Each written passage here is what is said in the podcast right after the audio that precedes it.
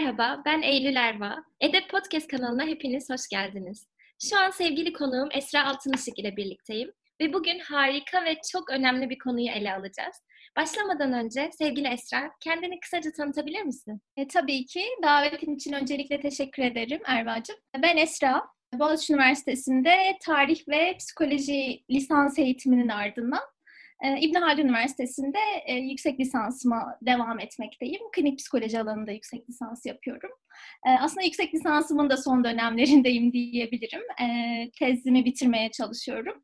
Aynı zamanda yine aynı üniversite aynı üniversitede İbn Haldun Üniversitesi'nde psikoloji bölümünde araştırma görevlisi olarak çalışıyorum. Test konusundan ee, kısaca bahseder misin? Çünkü gerçekten ilgi çekici bir konu. Tabii ki. Test konum travmanın aslında etkileri, psikolojik travmanın, özellikle savaş travmasının e, Suriyeli gençler üzerinde etkisi üzerine. Ama bu etkiyi ben pozitif psikoloji bağlamında ele almak istedim ve literatürde travma sonrası büyüme diye bir kavram var.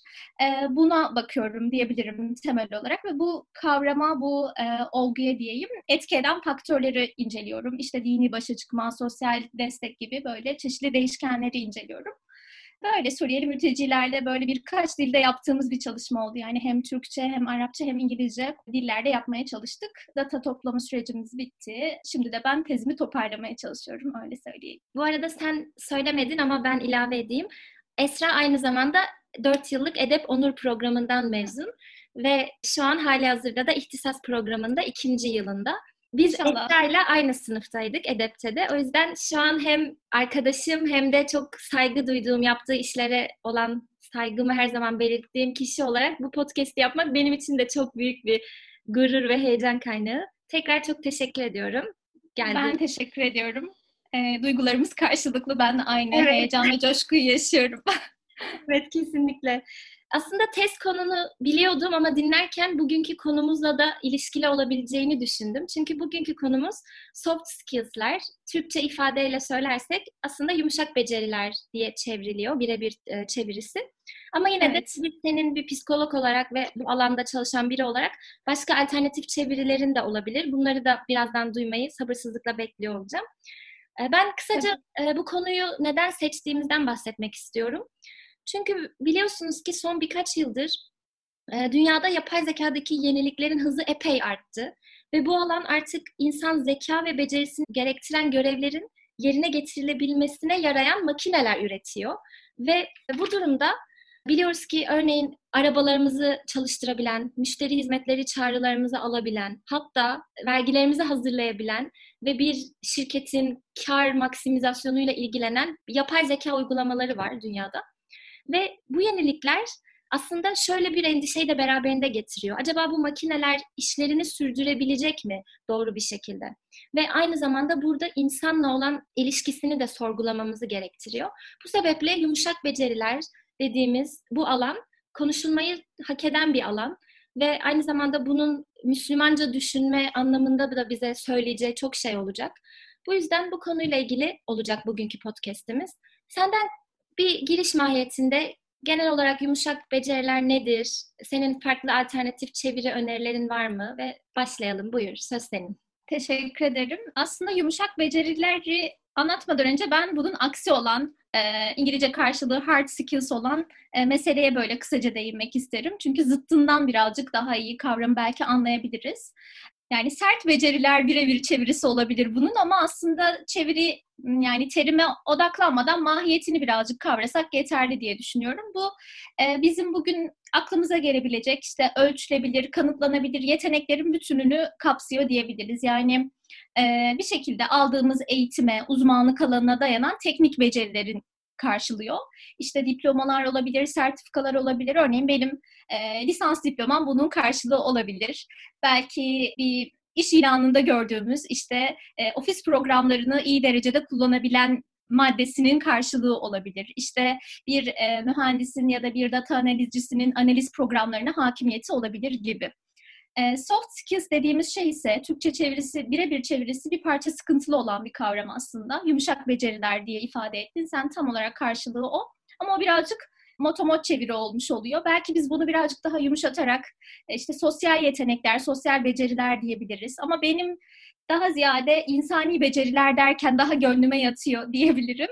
Ee, insani beceriler olarak ifade edebileceğimiz bir kavram. Bu kavram böyle endüstriyel psikoloji alanına giren bir kavram gibi duruyor ama ben bunu hayatın her alanında deneyimlediğimizi düşünüyorum. Temel olarak herhangi bir bağlamda aslında kullanılabileceği e, böyle kişisel, duygusal, sosyal, iletişime ve entelektüel beceriye dayanan yetenekleri kapsıyor e, insanlarla ne şekilde iletişime giriyoruz, işlerimizi nasıl yürütüyoruz, e, bütün bunları içeren e, bir kavram diyebiliriz insani becerileri. Bu kavramları duyduğumda aslında benim zihnimde bir de şey de canlanıyor. Bilgisayardaki böyle bir iki ayrım var. E, dinleyenlerimiz de bilecektir. İşte hardware ve software olarak ay- ayırıyoruz mesela bilgisayarı. Bilgisayar dilinde iki önemli unsuru donanım ve yazılım olarak. Donanımı örneğin yani hardware'ı e, bilgisayarın işte gözle görülebilen tüm fiziksel parçaları olarak ifade ediyoruz. Belki bizim bağlamımızda bu hard skills olabilir. Yani e, sert beceriler diyelim. Hadi sözlük tabirine uyalım. İşte ekran kartı, monitör vesaire hepsi buna giriyor. Software ise, yazılım ise bütün bu elektronik aygıtların işte bu e, değişik ve çeşitli görevler yapan tasarlanmış aygıtların birbirleriyle haberleşmesini sağlayan şeylere dayanıyor. Program yazılımları diyebiliriz. Aslında insani becerilerimizde işte bu aldığımız eğitimlerin işe yararlılığını artıran, verimi artıran bir unsur olarak değerlendirebiliriz kısaca. Peki bu insani becerilere örnek olarak ilk verebileceğimiz 5-6 örnek nedir? Benim aklıma gelen ilk yani aslında hepimizin aklımıza gelebilecek işte her türlü iletişim yeteneği, e, problem çözme yeteneği, organizasyon becerisi, işte e, takım çalışmasına yatkınlık, grup çalışmasına yatkınlık, yaratıcı düşünme, uyum gösterme, e, esneyebilme özelliği. Gerçekten bu özellikle çok önemli. Yani hani bir yerde sabit kalmama ve ortama göre, duruma göre, şartlara göre esneyebilme. Nezaket, empati, zaman yönetimi, yani birçok e, şey var ama temelde iletişim yani iyi ve sağlıklı bir iletişimin tüm unsurlarını barındırıyor diyebiliriz. Gerçekten de bizi robotlardan ve makinelerden ayıran şeyler duygularımız ve insani becerilerimiz. Yani bu anlamda bu konunun öneminin farkına varılması o kadar mühim ki e, şöyle diyebilirim mesela gelinen noktada hep insanlığın sonunun geldiği şeklinde bir efsane, böyle bir mit, korku durumu yaratılıyor. Tabii ki bu haklı bir endişe. Çünkü baktığımızda insanlar olarak bizim yapabileceğimiz çoğu işi yapay zekalar üstlenmiş durumda. Örneğin benim hukuk alanında artık yapay zekanın ona belli verileri girdiğin zaman bir olayın çözümünü verdiği birçok uygulama var. Bunun üzerinde çalışılıyor. Yani bu artık ileride hukuk mesleğine ihtiyaç duyulmayacağı şeklinde bir kaygı yaratıyor. Ama aslında bu söylediğin bu becerileri düşündüğümüz zaman bunlar hiçbir zaman e, insan eliyle yapılmış bir makinenin elde edemeyeceği yetenekler olduğu için aslında bir yerde bizi değerli kılan şeylerdi aslında insan olarak. Çünkü bir şekilde insanlığın sonunun gelmesi düşüncesiyle bir yerde hala değerimizin olduğunu ve bize ait olan alanda nasıl mücadele edebileceğimizi de gösteriyor. Çünkü bize ait olan alanın ne olduğunun farkına varmazsak gerçekten asıl bu durumda yok oluşumuz başlamış olabilir ki ben buna e, bir Müslüman olarak hak vermiyorum. Hani şu anlamda tabii ki bir gün insanlığın sonu gelecek ama bunun kıyamet yoluyla olacağını biliyoruz ve muhakkak bize kalan bir alan olmalı ki Allah hala daha bizi sınamaya, imtihan etmeye ve bu dünyada varoluş amacımızı yinelemeye devam ediyor. O zaman bu nedir? Madem dediğim gibi sertifikalar, eğitimler, kendimizi geliştirerek öğrenebileceğimiz şeyler değilse bu becerilerdir. Ve şu an fark ediyorum ki hepimiz bu becerilere sahip olan insanlarla arkadaş olmak istiyoruz. Bu becerilere sahip insanlarla iş yapmak istiyoruz. Çok bilimsel olarak ele alan almayan herkesin kafasında olduğunu düşünüyorum. Peki şunu sormak istiyorum. Bu yetenekleri geliştirebilir miyiz? Yani bazı insanlar doğuştan daha iletişim becerisi yüksek mi doğuyor? Yoksa hepimiz aynı doğuyoruz ve zamanla bazı insanlar bu konuda önemi geçiyor? Ee, aslında söylediklerine tamamen katılıyorum. Bunlar benim de böyle zihnimde e, ara ara sorguladığım şeylerdi. En basitinden e, soruna cevap vereceğim ama bunu da söylemeden geçemedim. Yani yapay zeka dedin, işte teknolojik çok böyle hızını yakalayamadığımız değişiklikler. E, teknoloji günümüzde aslında çok şey yapıyor. Yani bize belki de hiç ihtiyaç kalmayacağını düşünüyoruz. İşte belki bizden hatta e, bir insanın yapacağından çok daha nitelikli olarak yapıyor bir makine bir şeyi. Ama o aşamaya gelebilmek için de aslında insanın bir şekilde akıllıca bir soru sorması gerekiyor. Yani her anlamda insana ait bir alanın olması gerekiyor ya da sorgulaması gerekiyor. İşte bulunduğu yerin farkına varması gerekiyor, düşünmesi gerekiyor. Bir sürü bir sürü insani bir alanın olduğunu aslında şu anda bu kavramları duyduğumuzda e, hissediyoruz. Nasıl geliştirilebilir dedim. Hani var olan ya da yok olan bir şey gibi ben ele almak istemiyorum yani bu insani becerileri. Herkes doğuştan evet sahip olmayabilir. Ancak bu böyle durağan bir şey olarak da değerlendirmiyorum. Ee, yani mizaçla ilgili olarak doğuştan getirilen bir yatkınlık elbette olabilir ama sosyal öğrenmeyle de öğrenilebilen şeyler olduğunu düşünüyorum. Bugün hani hep çoğusu iletişime dayanan şeyler diyoruz mesela. Ee, bununla Google'ladığımız zaman bile örneğin işte etkili iletişimini bilmem kaç yolu şeklinde bir sürü şeyle karşılaşabiliriz. Ee, aslında bana kalırsa burada önemli olan mesele birazcık tecrübe edinmeye dayanıyor. Örneğin farklı sosyal ortamlarda farklı insanlarla iletişim kurmak, belki farklı görevlerde bulunmak olmak e, insanın bir şekilde bu becerileri kazanmasını kolaylaştırıyor. Bu hem davranışsal öğrenme dediğimiz şeye de e, yani sosyal öğrenme dediğimiz öğrenmeye de girmiş oluyor. Yani bir şekilde sen o farklı ortamlarda, farklı pozisyonlarda bulunarak onu deneyimlemiş oluyorsun ve ilk hiç alışık olmadığın andan farklı oluyorsun belli bir süre sonra.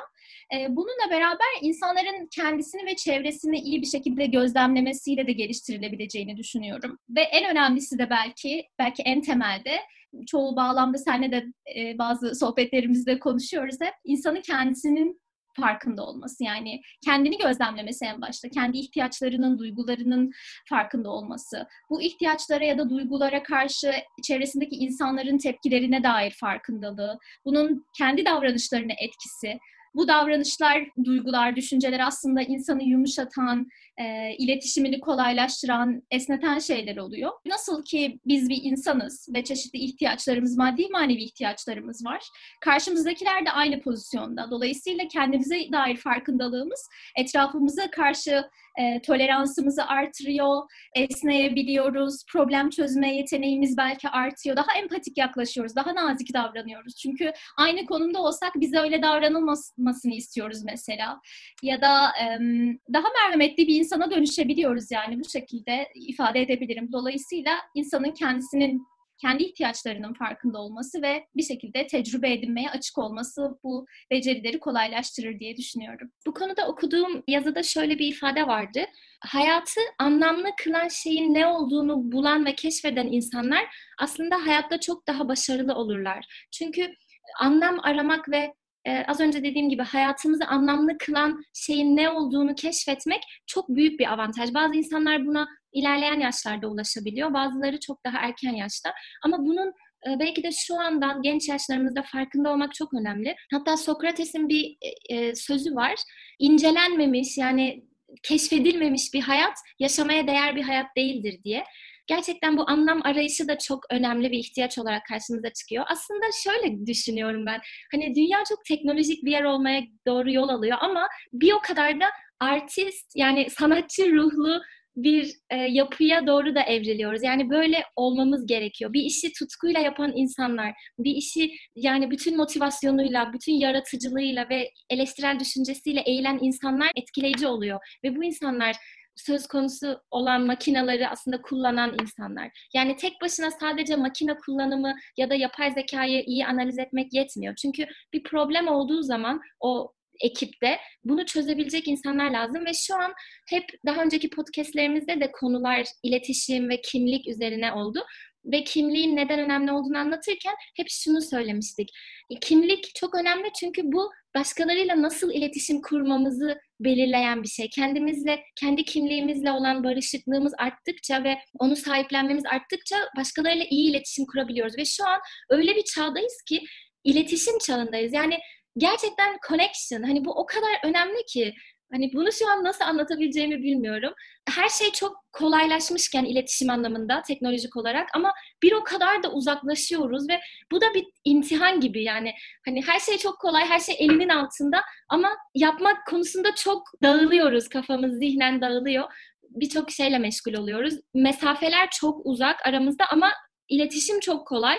Bunun getirdiği de sıkıntılar var ve ne kadar çok özümüze dönersek ve ne kadar insanlığımızı hatırlarsak o kadar işimiz kolaylaşacak diye düşünüyorum. Yani bizim gidip de bundan 10 yıl sonrasının analizlerini yapan, gelecek tasavvurları çizen makinalarla yarışmaya kalkışmamız çok büyük bir iddia insanlık adına. Ama bu bizi asla değersiz ve önemsiz yapmıyor. Aslında burada vurgulamamız gereken şey de bu hani seninle. Ve burada şuraya hemen gelmek istiyorum. Aslında bu insani beceriler, soft skills'ler şöyle de değil mi? Tam bir Müslümanca yaşamın timsali. Yani zaten Müslümanca yaşayan ve İslami bir e, hayat tarzını benimseyen insanlar iletişimi güçlü insanlardır. Çünkü sürekli bir temsil içindesin başkalarıyla toplumda.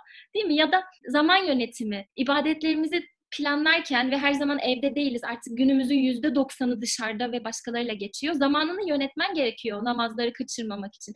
Potansiyel olarak bir insani beceriler uzmanı olarak çıkıyoruz iyi bir Müslüman olduğumuzda. Yani bu konularda ne düşünüyorsun? Hani Müslüman olmakla çok ilişkili buluyorum ben. Evet, Müslüman olmakla e, gerçekten ben de ilişkili buluyorum. Açıkçası hem ilişkili buluyorum hem de birazcık da e, endişeyle de yaklaşıyorum. Çünkü maalesef e, biz Müslüman olarak bunun aksini temsil ettiğimiz dönemler, zamanlar, anlarda oluyor. Yani burada ifade ettiğimiz şeyler biraz e, ideal Evet. ve bizim gayret içinde olmamız gereken unsurlar, o alanlar diyebilirim. Müslümanca yaşamak dediğim gibi bu yeteneklerimizi geliştirmeyi öğütlüyor. Hatta bunu işte bu kadim geleneklerde işte e, Efendimizin zamanında, Peygamber Efendimiz zamanında, işte sonraki sahabe döneminde, Peygamber Efendimiz'den önceki tüm peygamberler döneminde de okuduğumuz Efendimizin e, sünnetinden günümüze aktarılan şeyler. Efendimiz en başta hani güzel ahlakın temsilcisi, en önemli temsilcisi, en biricik temsilcisi olduğu için zaten onun hayatının her alanında biz bu insani becerileri görüyoruz ve bize çok önemli bir örnek de teşkil ediyor. Keşke ibret alabilsek ve keşke böyle her her haliyle e, hayatımıza tatbik etmeye çalışsak. Dediğin gibi peygamberimiz bunların hepsinin en güzel örneğiydi ve zaten bu yüzden peygamber olarak bize gönderildi. Benim aklıma evet. hemen gelen örneklerden biri beni çok etkiler her zaman. Peygamberimize ilk vahiy geldikten sonra çok uzun bir süre ne yapacağını bilemiyor, depresyona yani günümüz tabiriyle girmek üzere oluyor. Çünkü korkunç bir şey. Hani farklı bir alemden sana mesaj geliyor. O boyutu düşünsene. Çok çok ürpertici ve bir insan olarak dehşete kapılıyor. Ama sonra bir süre bekliyor, düşünüyor ve ilk önce yakın çevresiyle başlamaya karar veriyor tebliğ hareketine. Ve bunu da hemen sokağa çıkıp bunu size söylüyorum şeklinde yapmıyor. Olabilecek en estetik, en kibar, en makul yolla en yakın çevresini, akrabalarını yemeğe davet ediyor ve insanlara bir şeyler ikram ederek onların gönlünü hoş ederek sonrasında gecenin ilerleyen saatlerinde konuyu açıyor. Bu bile peygamberimizin ne kadar yani soft skills anlamında ileri düzey bir insan örneği olduğunu gösteriyor. Gerçekten bu güzel bir hadis örnek. Evet tabii ki buna zaten biz iman da ediyoruz her e, halimizle. Yani üstün bir ahlakın temsilcisi olduğu için benim problem çözme becerisi geldi benim aklıma. Mesela bir hakem olayı meselesi var. Hacer Esved taşının yerinden e, kaldırılmasıyla ilgili bir durumda Mekkeli kabileler ihtilafa düşüyorlar.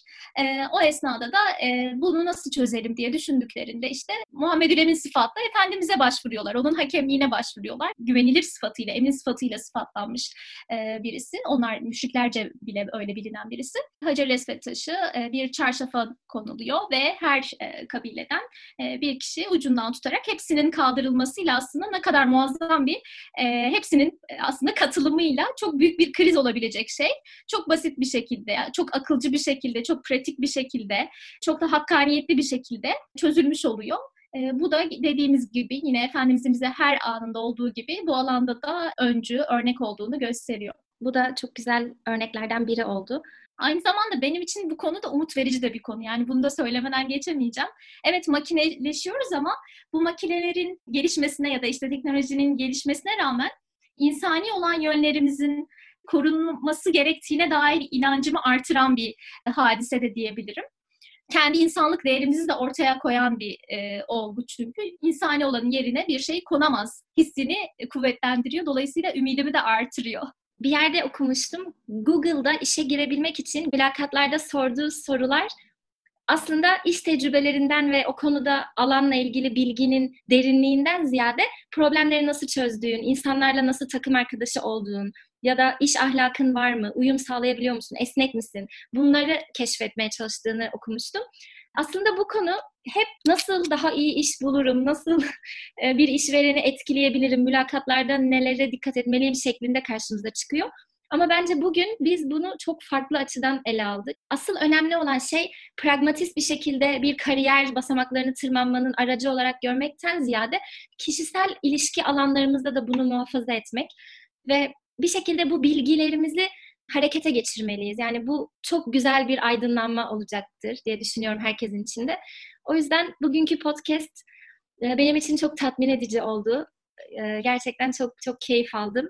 Bunları hiç bu kadar derinlemesine karşılıklı düşünmemiştim. Biriyle sohbet etmemiştim. Çok teşekkür ediyorum. Ben teşekkür ederim. Benim için de öyleydi. Burada sözlerimizi bitirmeden son olarak sana söz vermek istiyorum. Çok kısaca kapanış konuşmamızı yapabilir misin? Elbette hani bütün bu teknolojik gelişmelere, bütün bu e, içinde bulunduğumuz çarka, sisteme vesaire rağmen hani bütün bunları kucaklamalıyız ama e, hiçbir zaman bu insani olan yönümüzü, e, kalbimizi, ruhumuzu ihmal etmemeliyiz diye düşünüyorum. Bunu korumalıyız.